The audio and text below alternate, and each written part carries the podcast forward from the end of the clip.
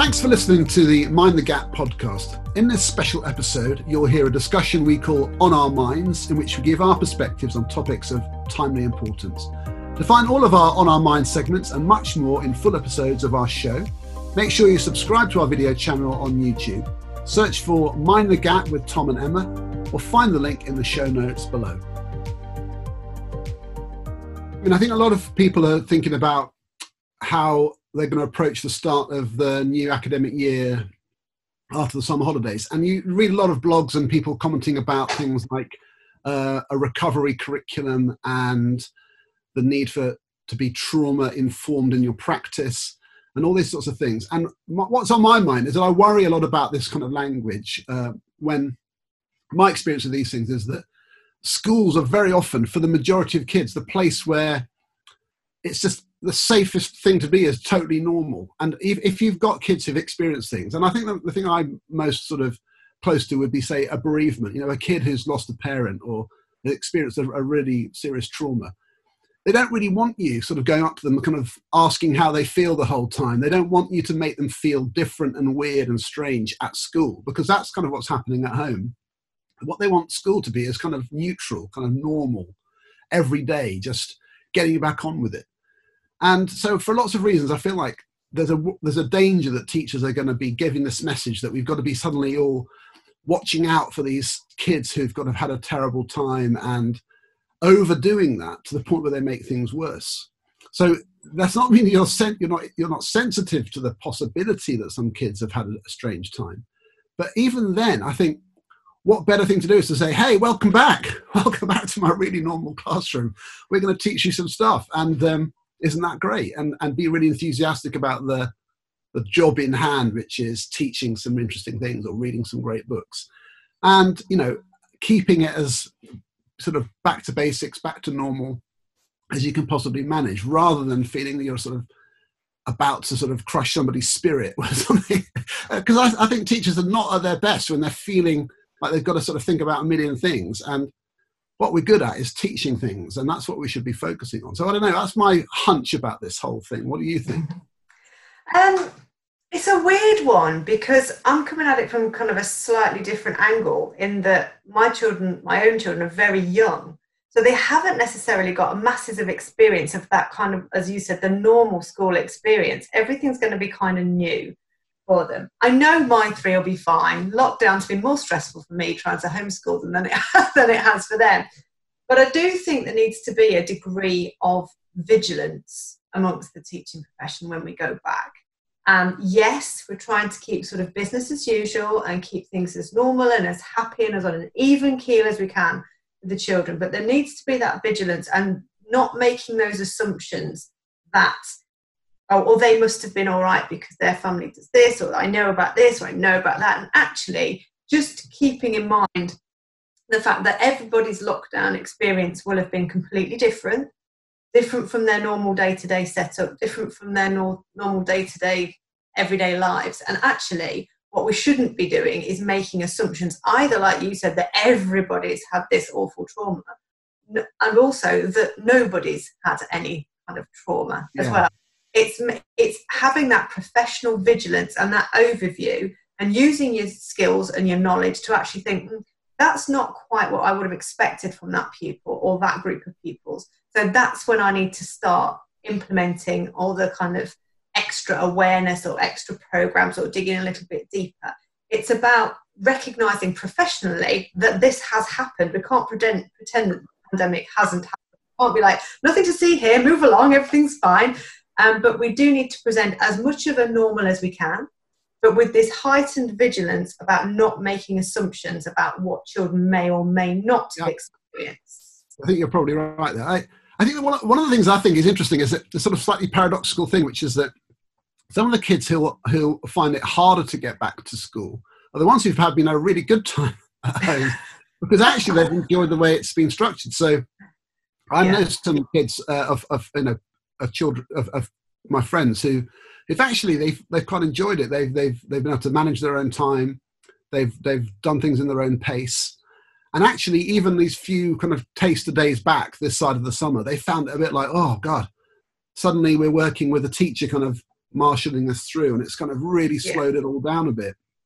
And so there is that really interesting phenomenon that if if if your kind of remote learning has been really good, then to match that that flexibility and that, that dynamism in your teaching is going to be a change. So those kids might be the ones who are thinking, "Oh God, school! You know, you're you're holding me back again," and that's an interesting challenge, isn't it?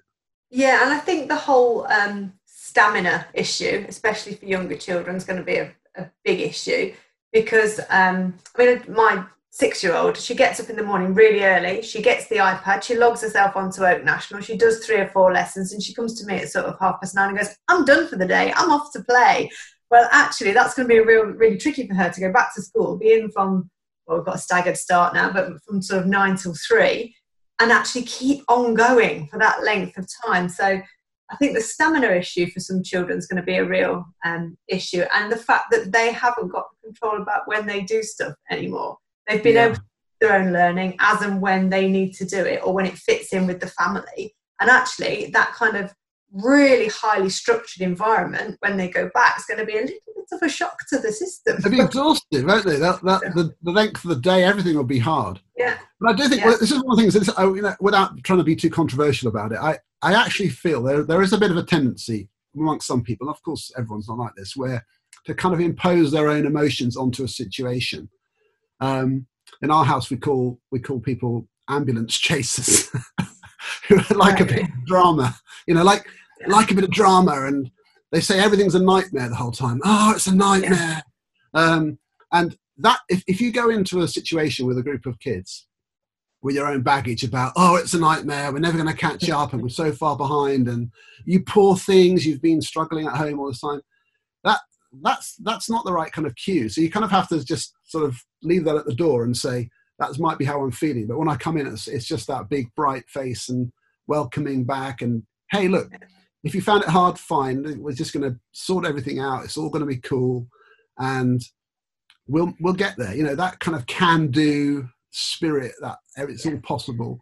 And, I think that's culture, isn't it? You need to create that expectation amongst the group that that's how we're going to be.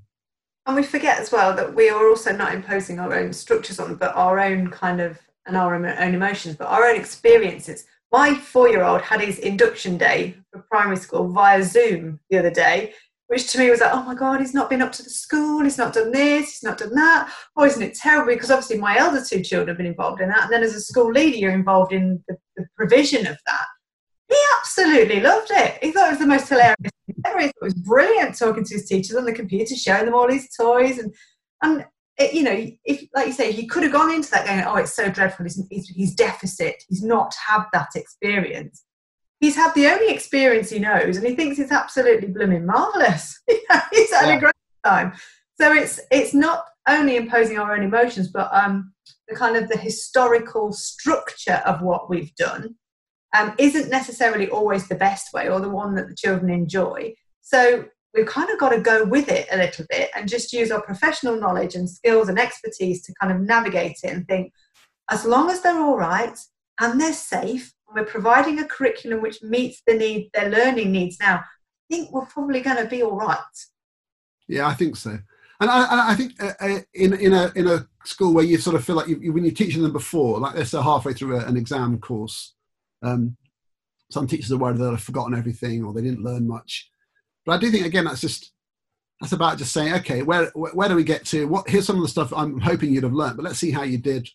But not take not not drag over that too long. Just say, okay, this is where I think we are now. Okay, let's just let's just reframe it and let's head for there yeah. and set out a kind of future journey rather than agonizing too much about the past one.